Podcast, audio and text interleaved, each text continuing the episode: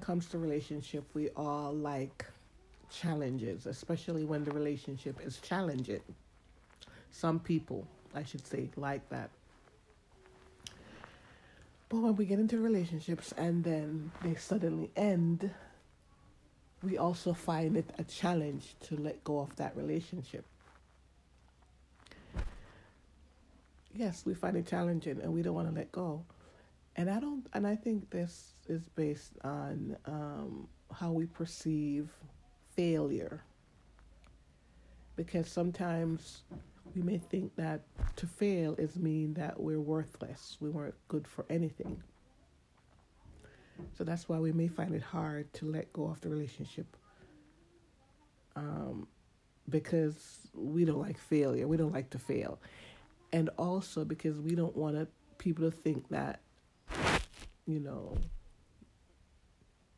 we went into something that was already challenging and at times we might have been warned about it, but we still go ahead because we think we can um, break whatever habits or bad habits that person might have. So we take it on and we see it as something challenging that we can um. Yeah, so when it when it ends, it's it's hard for us to let go because we don't want others or we tell ourselves that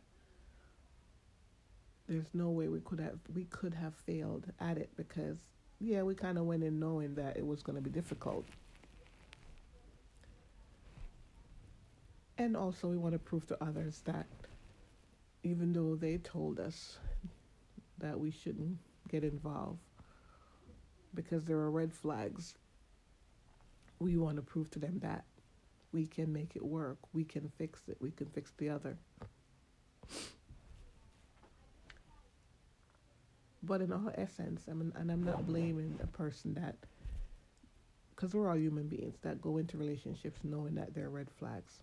The point is, is knowing when you get in there, knowing that there were red flags and it didn't work. You should also know that you can let it go. You don't have to continue on if it didn't work. You could just let it go.